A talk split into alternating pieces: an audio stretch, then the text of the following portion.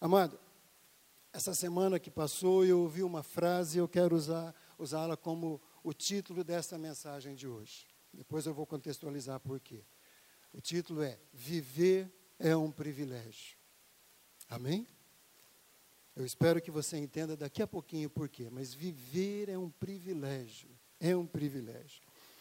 O pastor Davi citou essa passagem aqui alguns dias atrás, Abacuque 3, 17 e 18, e usando também a linguagem que o pastor Douglas Gonçalves usou, da marmita. Quem estava aqui no domingo que ele pregou, que ele falou da marmita? Né? E eu trouxe até o meu depósito de marmita, está aqui, ó, eu trouxe. Todos os dias eu faço a minha marmitinha aqui, gente. Hoje eu já fiz. Né? E a de ontem e de hoje tem a ver com essa palavra que eu vou ministrar. Sabe, se você não, não fez, não, nunca estava fazendo, ainda não comprou, ainda dá tempo. Dá tempo de você começar a fazer suas marmitas. Gente, isso aqui é tremendo, edifica. Claro que você não pode ficar só nisso aqui. Você tem que ampliar um pouquinho mais. Mas se você fizer isso aqui, vai te dar sede e ânimo para você buscar muito mais. Amém? De repente a gente fala, ah, mas é só isso. O duro é que às vezes não faz nem só isso. Então quero te animar.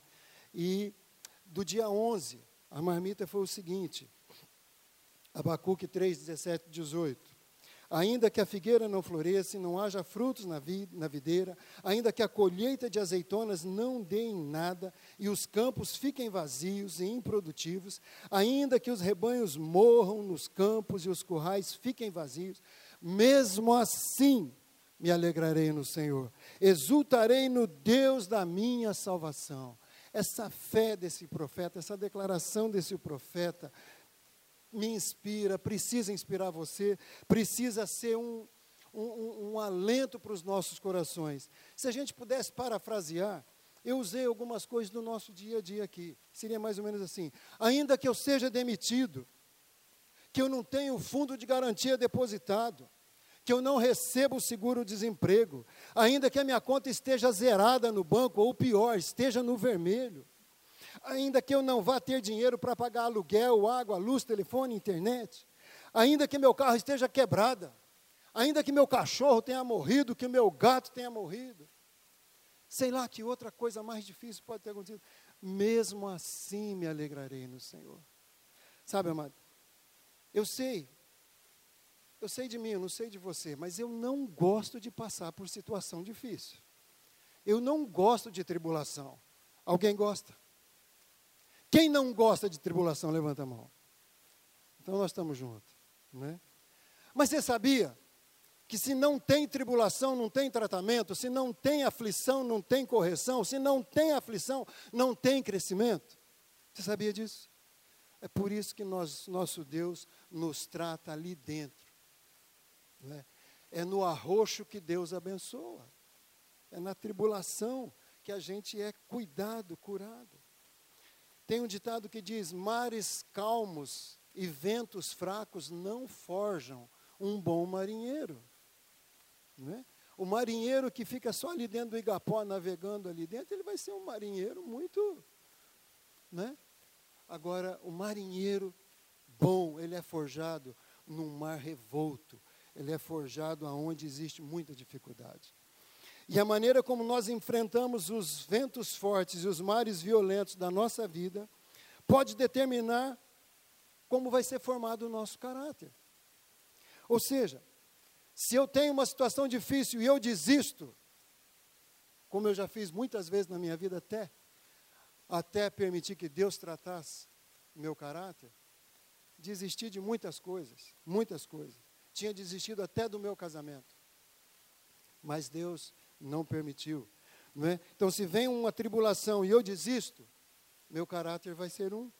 Se vem uma, uma tribulação e eu não desisto, mas eu enfrento murmurando, reclamando, meu, meu caráter vai ser outro, cheio de amargura.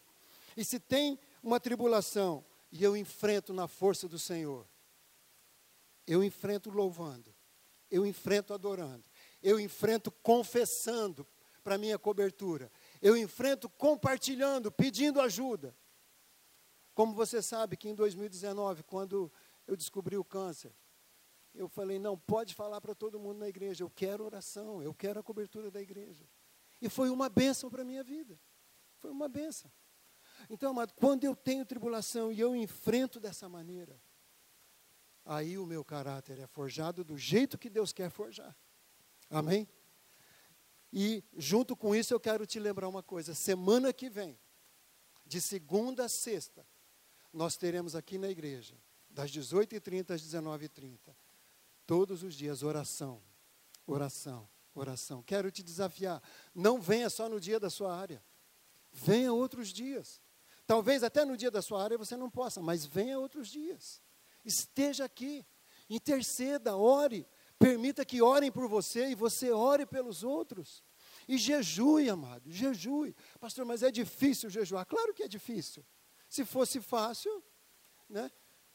É, Davi disse que nós não podemos ofertar ao Senhor algo que não nos custe. Não é? Então, o jejum é, é dizer para a sua alma, para a sua carne, cala a boca. É só um dia, é só uma semana. Isso passa. Mas o caráter fica. Amém, gente? Então, eu quero desafiar você, jejue e ore, esteja aqui conosco. Esse também vai ser o tema, mais ou menos do que eu vou falar aqui, o tema da lâmina da semana que vem. Eu não sabia que a pastora Mônica estava preparando e nem ela sabia o que eu estava preparando.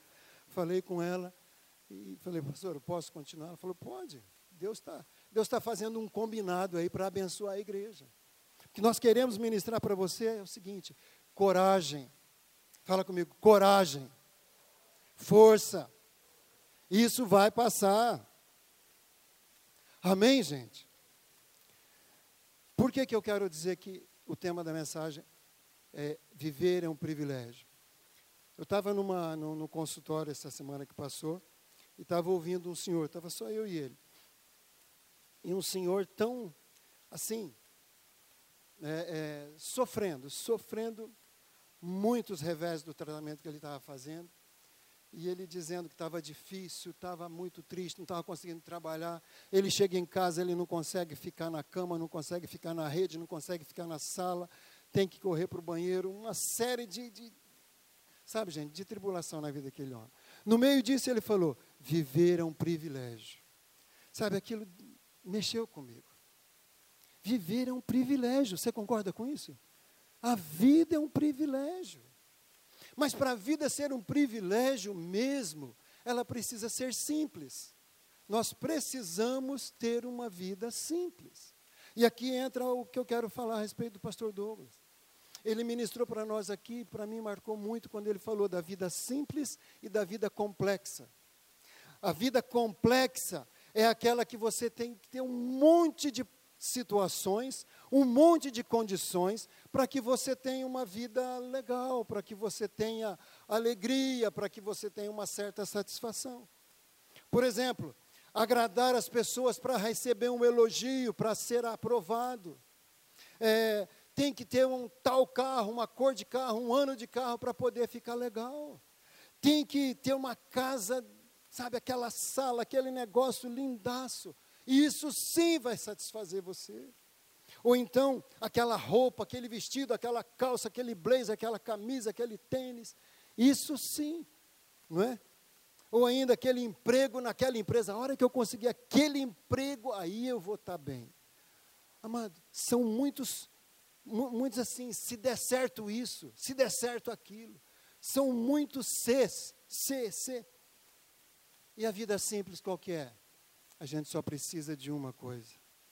A gente só precisa de Jesus, que foi o tema do Geração Livre, não é? A gente só precisa de Jesus. Fala, eu só preciso de Jesus. Fala com mais fé, com mais força, com mais coragem. Eu só preciso de Jesus. É isso, gente. Só precisamos de Jesus. Quando nós buscamos em tantas outras coisas, nós ficamos no meio do caminho, nós temos dificuldades, nós tiramos o nosso foco, porque se uma dessas engrenagens quebrar, acabou. Agora, quando nós colocamos a nossa força, a nossa fé, a nossa esperança, nossa confiança, nossa vida, nossa família, nossa saúde em Cristo, pronto porque tudo que vem dele é bênção, amado. Tudo que vem dele é bênção. Mesmo que permita uma tragédia, uma tribulação, ainda assim é bênção.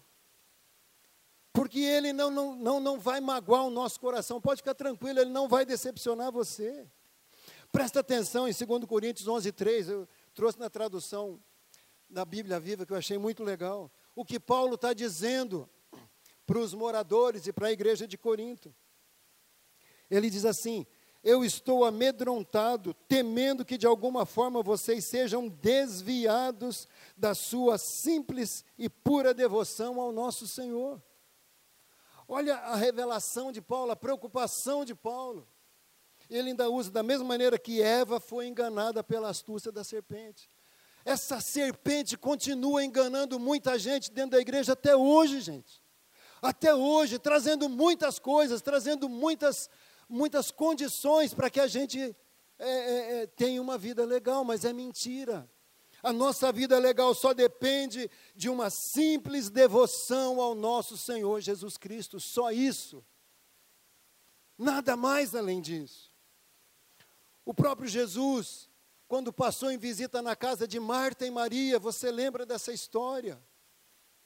Eles estavam passando ali, deve ter chegado na hora de comer, e Marta, preocupada, agitada, foi lá fazer a comida, nada contra a correria de Marta. O problema foi quando ela foi reclamar para Jesus do que Maria estava fazendo. E aí Jesus falou: Marta, você está preocupada, inquieta, inquieta com muitas coisas. Todavia, apenas uma coisa é necessária. Fala comigo, uma coisa. Uma coisa é necessária. E Maria escolheu essa coisa. Qual que era? Era estar aos pés de Jesus. Sabe, ninguém está fazendo aqui apologia a, a, a, a preguiça, a não trabalhar, a deixar de lado o serviço, não é isso. Mas Jesus não morava com Marta e Maria. Jesus não vivia naquela casa. Aquela talvez fosse a única oportunidade de estar recebendo Jesus ali. Claro que ele voltou outras vezes, mas talvez fosse. Maria quis aproveitar, ela não quis deixar a oportunidade. Sabe, eu não sei o que ela pensou, de repente, depois que terminaste de ouvir, juntava todo mundo, fazia um mutirão, fazia um pão com mortadela, um pão com linguiça, um arroz com frango, uma galinhada, fazia alguma coisa mais simples, mas alimentava o povo aquela hora, era hora de alimentar a alma, era hora de alimentar o coração, não era hora de ficar com correria. Marta tinha Jesus dentro da casa dela e ela não percebeu, ela não aproveitou. Será que não está acontecendo isso com a gente nesses dias, amado? Será que a gente não está correndo ansioso para tudo quanto é lado, vendo tudo quanto é coisa, e não percebendo que Jesus está dentro da nossa casa, dentro dessa casa aqui, dentro dessa casa? Sabe, amado, quando eu tenho uma vida simples, isso sim é um privilégio. Isso é um privilégio. E nós não podemos perder esse privilégio. Eu sei que você pode falar assim, mas que privilégio é esse? Que vida é essa? Se a própria vida traz tanta tribulação. É verdade, é verdade. Eu não estou aqui para mascarar nada, nem para fazer de conta que não existe. É verdade. Vivemos dias difíceis, muito difíceis. Desde o tempo do apóstolo Paulo já eram dias difíceis. Mas aquele eram os dias dele. Esses são os nossos, não é?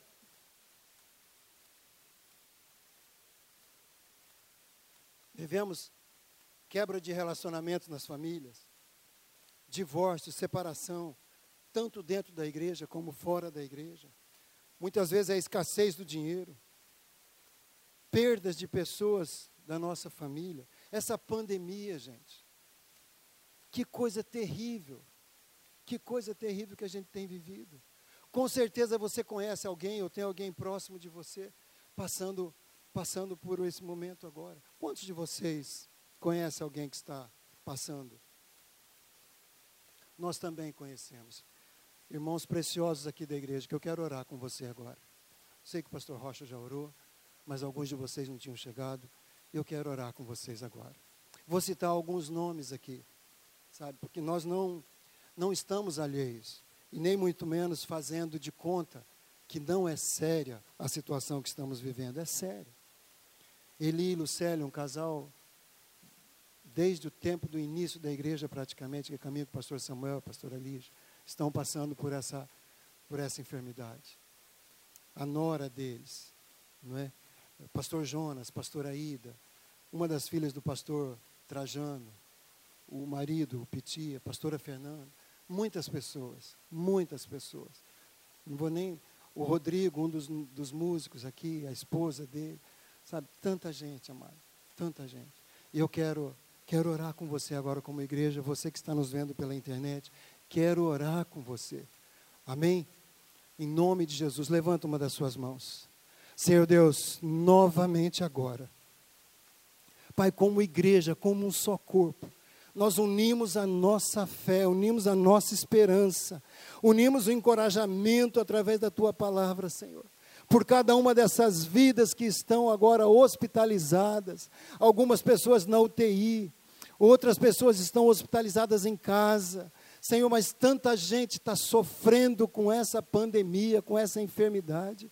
Pessoas que nós conhecemos e pessoas que nós não conhecemos. Deus, a cidade de Londrina tem tantas pessoas que o Senhor sabe, o Senhor conhece.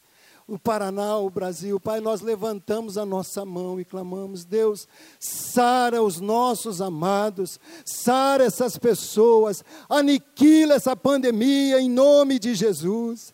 Deus termina com esse processo, Pai, em nome de Jesus. O Senhor é o Deus de milagres que nós cantamos nessa manhã. O Senhor é o Deus todo-poderoso e só o Senhor pode reverter esse quadro. Senhor, sabemos das vacinas que estão aqui, mas também sabemos que é necessário tanta consciência da parte das pessoas. Por isso nós te pedimos que haja ordem, haja consciência, haja critérios e que o Senhor estenda as suas mãos para nos dar coragem para enfrentar toda a situação. Deus, em nome de Jesus, abençoa os teus filhos. Amém. Amém. Amém. Amém. Amado, eu tenho convicção no meu coração, que estava chegando aqui, me veio essa impressão. A situação só não está pior por causa da igreja.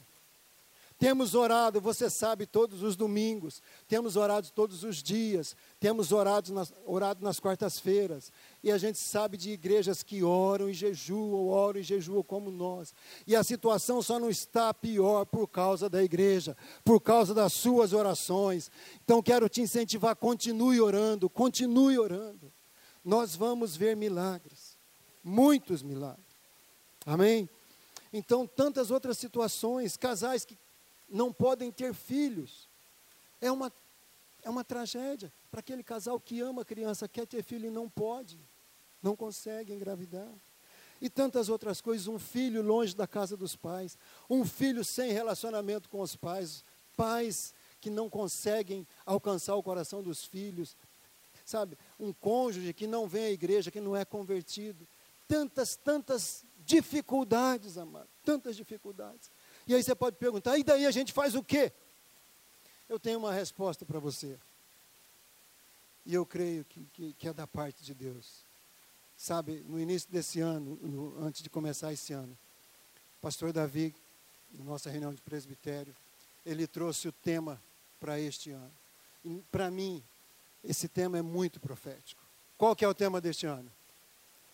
Realinhe. Então a resposta para tanta dificuldade qual que é? Qual que é? Realinhe. Realinhe o seu coração ao coração do Senhor. Realinhe seu compromisso com Deus. Realinhe a sua perspectiva. Realinhe a sua postura de fé. Realinhe a sua postura de lealdade. Realinhe a sua postura de coragem. Realinhe, amado. Não tem outra resposta para mim. Não tem. E não tem para você também. Ou nós realinhamos ou nós desistimos. Pastor Pedro falou semana passada: não temos plano B. Se você está procurando uma alternativa, um plano B, você não vai achar, não existe.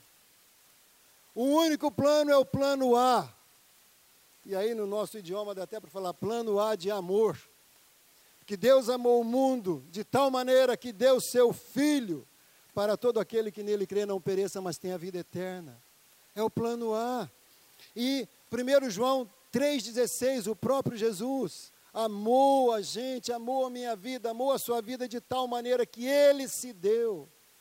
Gente, é o amor que impulsionou o coração de Deus para vir nos buscar. E é por causa de, desse amor que nós estamos aqui, é por causa desse amor que nós temos que realinhar o nosso coração, é por causa desse amor que nós não podemos desistir. Jesus não desistiu.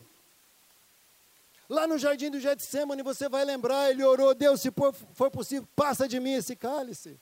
O que, que, é isso, amado, se não é um sentimento humano para desistir de um, uma situação tão terrível que ele iria passar? Mas o que, que ele falou? Não seja feita a minha vontade. Naquele momento, sabe, ele não precisava disso, mas naquele momento ele realinhou a sua vontade com a vontade do Pai. Amém? Nós precisamos realinhar a nossa vontade com a vontade do Senhor. Nós precisamos realinhar a nossa disposição mental com a disposição mental do nosso Senhor Jesus Cristo. Nós precisamos realinhar. Nós não temos plano B. E esse Jesus cheio desse amor que não tem limites, não tem limites. Ele é cheio de verdade também. Com ele não tem propaganda enganosa. Com ele não tem fake news. Com ele não tem fake promise. Promessa falsa, não tem. Olha o que diz em João 16, 33. Depois dele ter ensinado tantas coisas ali, ensinado a orar em nome do Pai. Depois dele ter dito que o Pai ama vocês, falando para os discípulos, ele diz: Ó, vocês vão dispersar, vocês vão me deixar sozinho. E daí ele fecha o capítulo dizendo assim: Eu estou falando tudo isso para que vocês tenham paz em mim. Tenham paz em mim. No mundo vocês terão muitos sofrimentos e tristezas. É assim ou não é, gente? Ele mentiu? Alguma vez ele prometeu para você que não ia ter problema? Alguma vez ele prometeu? Se, se, sabe, se alguém falou para você, olha, se converta, entregue seu coração para Jesus e os seus problemas vão se acabar, não foi Jesus. Foi alguém que não estava autorizado por ele a falar isso. Que é bem o contrário. Ele está dizendo aqui, ó, vocês terão muitos sofrimentos e tristezas, mas tenham bom ânimo, tenham coragem. Eu venci o mundo. Amados, se nós estamos no Senhor, se a nossa vida só depende de Jesus, nós vamos vencer esse mundo com todas as suas tribulações. Nós vamos vencer todas as dificuldades. Você pode dizer amém para isso? Eu creio nisso, amado. Se eu estou em Jesus. É uma promessa muito simples, é ou não é? É uma promessa simples. Em Hebreus 10, 35 até 39, o escritor diz assim: Não abram mão da confiança que vocês têm. Você tem confiança? Quem tem confiança aí, levanta a mão. Se você tem dúvida se tem ou não tem confiança, quiser levantar a mão também, você está confessando: Ó, oh, eu não tenho confiança, mas eu levanto a mão. Amém? Sabe, amado, nós precisamos aprender a ser sincero com Deus. Deus, como eu falei no dia que eu escrevi meu devocional aqui, eu falei: Deus, eu não gosto de passar situação difícil. Gosto de tribulação. Eu escrevi no meu devocional, eu escrevo todos os dias. Um, um caderno universitário, às vezes eu escrevo uma página inteira. Às vezes eu escrevo até que eu estou sem vontade de escrever. Mas eu escrevo, eu confesso, eu deixo ali registrado, sabe? Às vezes a nossa confiança, amado, é pequenininha. Confessa, Deus, eu não estou confiante. Eu estou com medo. Então o escritor está dizendo: não abram mão da confiança que vocês têm, pois ela será ricamente compensada. Vocês precisam perseverar de modo que, quando tiverem feito a vontade de Deus, recebam tudo o que Ele prometeu. Pois em breve, muito em breve, aquele que vem virá e não demorará. Mas o meu justo viverá pela fé. E se retroceder, não me agradarei dele. Nós, porém, não somos dos que retrocedem e são destruídos, mas nós somos daqueles que creem e são salvos. Essa frase aqui, ó, se retroceder dele não me agradarei, nossa, é, é, é, é uma paulada. Já pensou você causar algo que Deus não vai se agradar de você? Eu e você, que muitas vezes, por conta da nossa formação, criação, a gente vive passando a vida tentando agradar as pessoas ou então vive tentando agradar o próprio Deus. De repente, a gente desiste e fica sabendo que Ele não se agradou de nós. Misericórdia. Retroceder, voltar atrás, desistir. Deus não tem prazer nessas pessoas. Agora, por que, que as pessoas desistem? Por quê? Por que desistem de orar? Por que desistem da célula, da igreja, do casamento, do emprego? Por que desistem da palavra de Deus? Por que, que desiste da única opção de resolver verdadeiramente seus problemas, que é a palavra, que é a comunhão, que é o corpo de Cristo? Por que, que as pessoas desistem? Sabe, amado, nós muitas vezes temos expectativas irreais no nosso coração. Nós temos expectativas que não foi a palavra de Deus que plantou no nosso coração. Nós temos expectativas que não foi o Espírito Santo que plantou no nosso coração. Nós temos expectativa que a nossa alma caída produziu em nós. Nós temos expectativa que o mundo produziu em nós. E essas expectativas, quando não são atendidas, elas nos levam a desistir.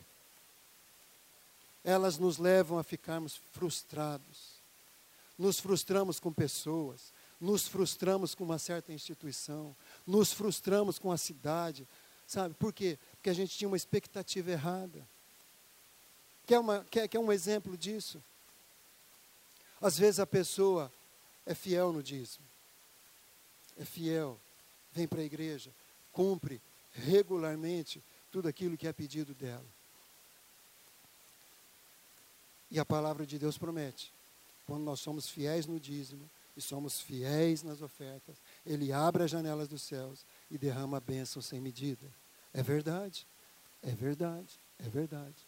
Mas a palavra também Deus, de Deus também diz que Deus está mais preocupado com o coração daquele que oferta, com o coração daquele que dá o dízimo, do que com o próprio dízimo. Então, se eu dou o dízimo, faço essa parte, chego na minha casa, deixo de honrar a palavra de Deus, não administro bem minhas finanças, faço de qualquer jeito, tenho lá cinco cartões de crédito, um para pagar a conta do outro, e compro já com aquela disposição de parcelar e se não der, não paga. Gente, essa pessoa, se ela tiver expectativa de que Deus vai abençoar ela na área financeira, ela está errada é uma expectativa errada, irreal. Dá para entender? Dá para entender, gente? Isso é uma expectativa irreal. Deus não tem compromisso com esse tipo de coisa. Então nós temos que cuidar. A expectativa que tem no teu coração é baseada na palavra de Deus? A expectativa em relação à igreja, à oração, porque muitas vezes a gente ora uma semana, duas semanas e já desiste. Sabe? Porque muitas vezes Deus não. É, é, é a oração para Deus é comunhão. A oração para Deus é você estar perto dEle. A oração para Deus é você depender dEle. A oração faz parte de um processo. A oração não é fazer compra no mercado. Estou precisando de sabão, vou lá e compro sabão, supriu minha necessidade. Oração não é isso. Enquanto você ora, Deus trabalha no seu coração. Enquanto você está ali aos pés do Senhor, Ele está tratando o seu caráter. Enquanto você depende dEle, Ele está tendo a maior oportunidade de trabalhar com tudo na sua vida, não só aquela necessidade, amado. Por isso que muitas vezes a gente se decepciona, a gente acaba desistindo, porque a gente vai para esse lugar de oração por um motivo. E quase sempre, aquele motivo sendo atendido, a gente deixa de orar a gente interrompe. Quero dar alguns exemplos de algumas justificativas para a gente desistir. Estou desistindo porque tanta gente desiste, por que, eu não posso desistir? Eu não preciso passar por isso. São justificativas que a gente dá para a gente mesmo. Eu não preciso passar por isso. Nem meu pai falou assim comigo. Por que, que agora eu vou ter que ouvir essas coisas de outra pessoa? Por que, que eu tenho que suportar isso? Ou, ou às vezes a gente não acredita que aquela situação vai passar, a gente não acredita no processo que está acontecendo no nosso coração, é um pessimismo que toma conta. E muitas vezes, quando a gente desiste, vem uma sensação de alívio, quase paz. Mas, gente, é uma falsa paz, é um alívio momentâneo. Que quando você desiste de um tratamento de Deus na sua vida, Deus mais para frente vai tentar de novo. Mas o prejuízo entre a tentativa de Deus e aquela desistência vai ser muito grande. Praticamente você vai retroceder. Eu desisti de muitas coisas na minha vida, conforme eu te falei. Muitas coisas. Desistir de empregos, desistir de, de, de boas ofertas de emprego, até de uma, de uma sociedade, de um empresário no interior do Pará, quando a gente morou lá. Eu desisti, sabe? Quem se acovarda não vence a guerra, e nós estamos numa guerra. Quem se acovarda, quem desiste, não vence essa guerra. No Antigo Testamento nós temos um exemplo de um rei tremendo, o rei Asa. Se você ler lá, segundo Crônicas, você vai ver quantas coisas bênçãos esse homem fez. Até no capítulo 16, quando ele é, resolveu não confiar em Deus e confiou no dinheiro e contratou um rei para se opor ao inimigo dele. E o que é pior, ao invés dele usar a grana dele, ele foi no templo e pegou o tesouro do templo da casa, tesouro da casa do Senhor, para pagar esse, esse rei. Ele não buscou o Senhor. Foi abortada, a vida dele foi abortada, o projeto de Deus para a vida dele acabou sendo abortado. Ele morreu doente, ele morreu de um problema nos pés. E a Bíblia diz que ele não buscou o Senhor, mesmo estando doente. Você e eu sabemos do caso de Judas. Judas andou com Jesus, Judas foi tratado por Jesus, Judas participou daquela galera que saiu lá para expulsar demônios, para fazer milagre, para curar. Ele estava no meio disso. Jesus lavou os pés de Judas. Ele estava junto. E ele desistiu. Misericórdia. Temos um outro cara que fazia parte da equipe de Paulo, Demas. Em Colossenses, em Filemão, é citado o nome desse homem como parte da equipe. E ainda o apóstolo escreve assim: ó, Demas manda recomendações. Estava junto. Mas em Atos 13, aliás, desculpa, em, em 2 Timóteo, que é a última carta de Paulo, fala: Demas, amando o presente século, me abandonou. Ou seja, Demas preferiu as coisas do mundo. Demas preferiu buscar a vida complexa que o mundo oferece, ao invés de continuar com a simplicidade. E ele me abandonou. João Marcos, que é o autor do Evangelho de Marcos, ele fazia parte da equipe de Paulo também. Em determinado momento ele abandonou, ele desistiu. Mas glória a Deus, esse homem aceitou paternidade, ele aceitou a correção e ele voltou. E o próprio Paulo reconhece isso nessa carta, nessa última carta de Paulo a Timóteo. Paulo reconhece a importância desse rapaz e a importância do seu arrependimento. Sabe, amado, isso significa que tem um caminho de volta. Se no teu coração está tendo tristeza, frustração, decepção, olha, tem um caminho de volta, se chama confissão, arrependimento. Mas eu quero dizer, não desista, não vale a pena. Não vale a pena, o resultado de desistir é morte, o resultado de retroceder é triste, o resultado de voltar atrás e não perseverar é uma tragédia, amado, nada se compara a isso. Paulo disse que a nossa leve e momentânea tribulação não vai se comparar com o peso de glória que nos está reservado. Claro que ele estava falando em relação ao céu. Mas eu quero dizer que ainda nessa terra, se você perseverar, você vai ver como vale a pena, como vale a pena passar com fé, com disposição pelas tribulações. Vale a pena. Vale a pena. Quero dar algumas algumas diretrizes aqui para a gente não retroceder. Mas antes eu quero falar uma coisa.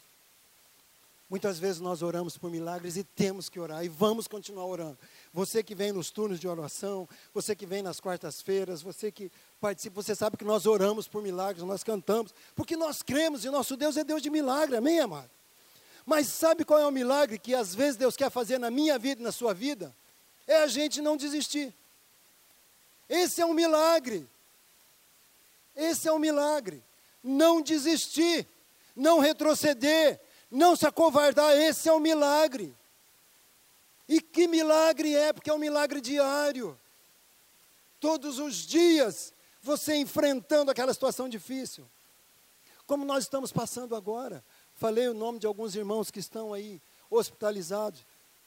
Para nós, é, é, é, é, alguns casais são preciosos, nós conhecemos desde que nós nos convertemos, e é dolorido.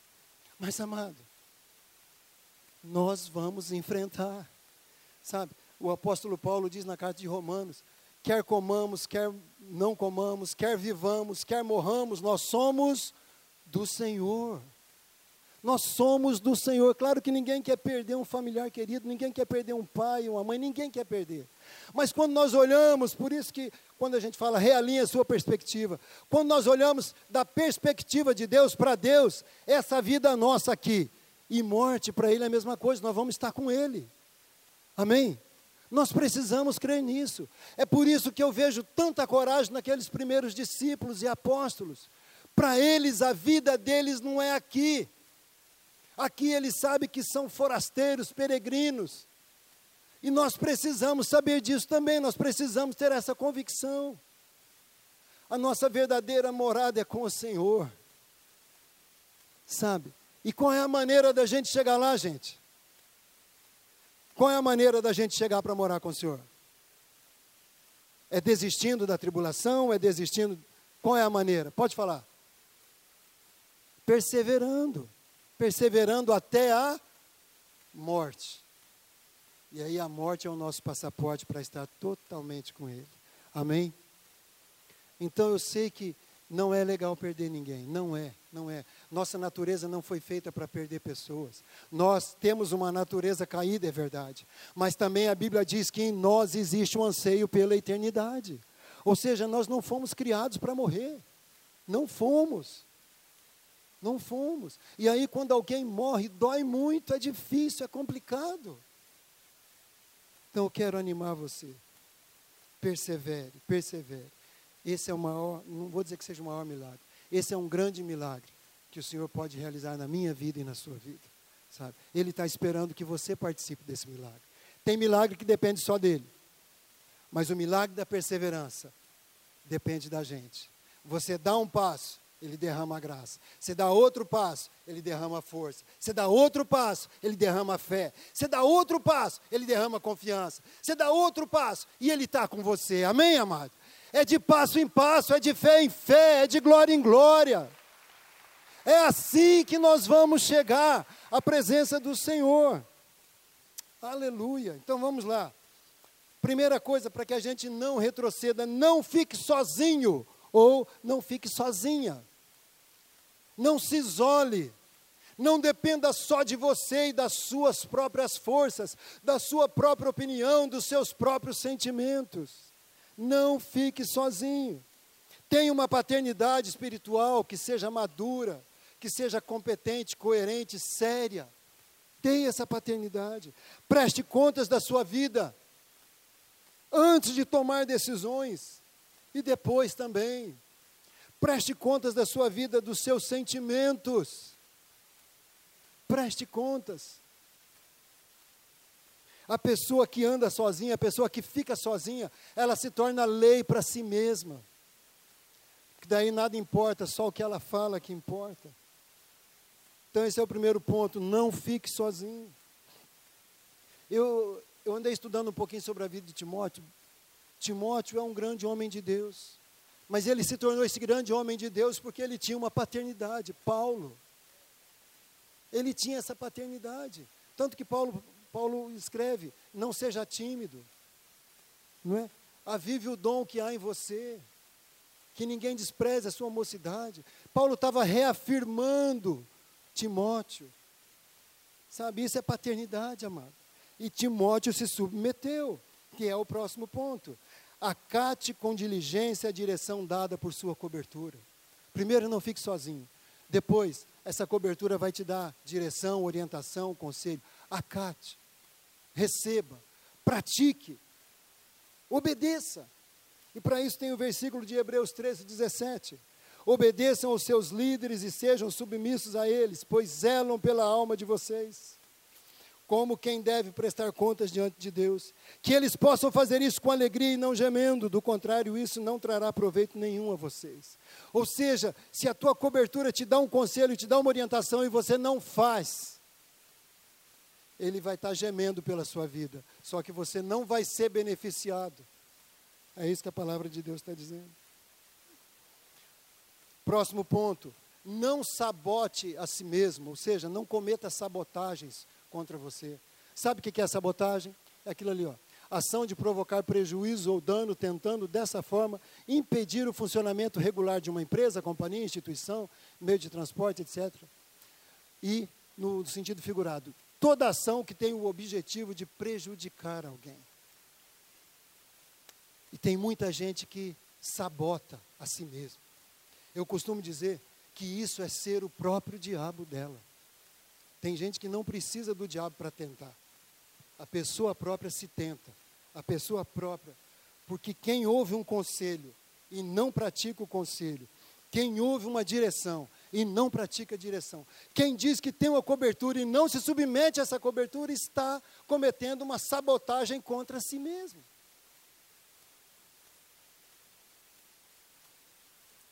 A gente estudou um livro, a gente trabalhou um livro com os supervisores. O nome do livro é Mais que Abençoado, do autor Robert Morris. Tremendo esse livro. É, eu costumo dizer que ele usou um pretexto da área de finanças para escrever esse livro.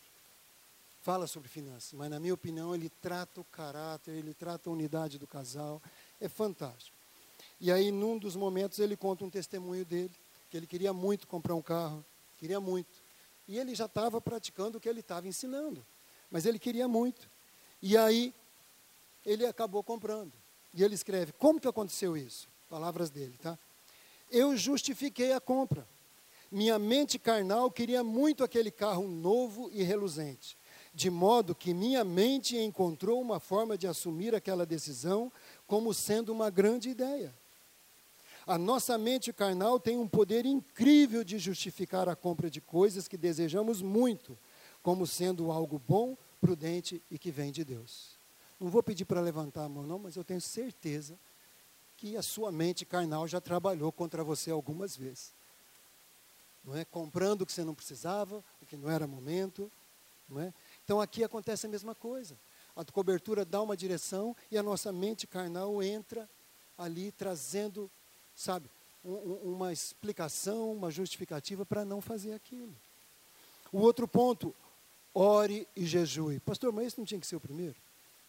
Tem que ser o primeiro sempre, mas eu quis deixar por último, porque se tudo que eu falei aqui antes for levado na força do braço, for levado na raça, for levado assim no calor de cada emoção, isso é um fracasso certo. Mas quando você faz tudo o que nós ministramos aqui, orando, jejuando, entregando ao Senhor, dependendo do Senhor, a resposta vem. Pode não ser a resposta que você queira, mas é a resposta que você precisa.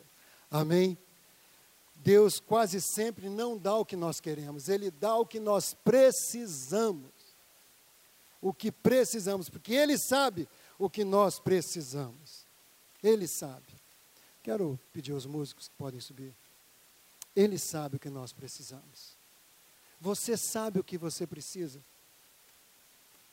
Nessa manhã, nessa manhã, eu creio que eu e você precisamos ouvir do Senhor essa frase: não desista. Tenha coragem. Tenha ânimo. Sabe? Talvez o Espírito Santo está querendo dizer para mim e para você: olha, Jesus não desistiu. Jesus está intercedendo por você até hoje. A Bíblia diz isso, que ele está à destra do Pai, intercedendo. Se ele está intercedendo é porque existe uma chance, existe um jeito. E ele não desistiu e não vai desistir. Então não desista você. Participa com Deus do milagre da perseverança. Participa com Deus do milagre do enfrentamento de uma enfermidade difícil. Muitas vezes, não é, Ângela? Ela tá, a Ângela está passando por um momento muito difícil. Está aqui todo domingo. A gente sabe que tem gente que está com muito mais saúde e não está aqui. Ela está aqui todo domingo. Perseverança. Sabe? Deus vai curar, nós cremos, temos orado. Sabe? Nós cremos.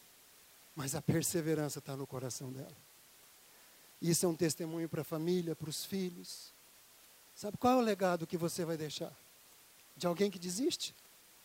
Ou de alguém que persevera? Qual é o legado que você vai deixar? De, é de alguém que retrocede? De alguém que diz: ah, a igreja é cheia de problemas, não vale a pena. Ou é aquele legado que diz: não, eu estou nessa igreja, eu vou trabalhar nessa igreja, eu vou servir essa igreja, eu vou fazer o que for possível. Sabe, amado, nossos filhos, netos, nossos amigos, os nossos liderados precisam ver em nós um modelo que vale a pena ser seguido.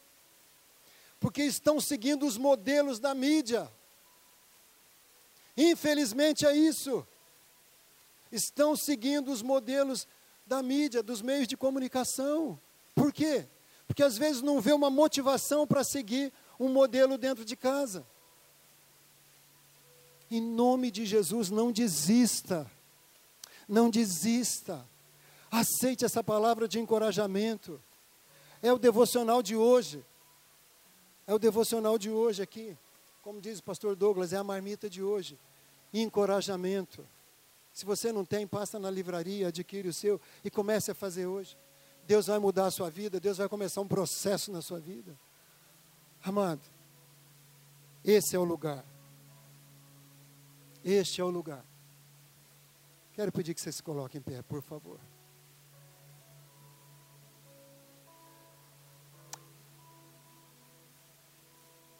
Essa palavra é para mim. Eu fui muito desafiado, como eu falei para você. Comecei a escrever o meu devocional com essa frase: Eu não gosto de tribulação. E nós temos vivido, como família, algumas tribulações. Mas eu quero dizer para você: nós não vamos retroceder.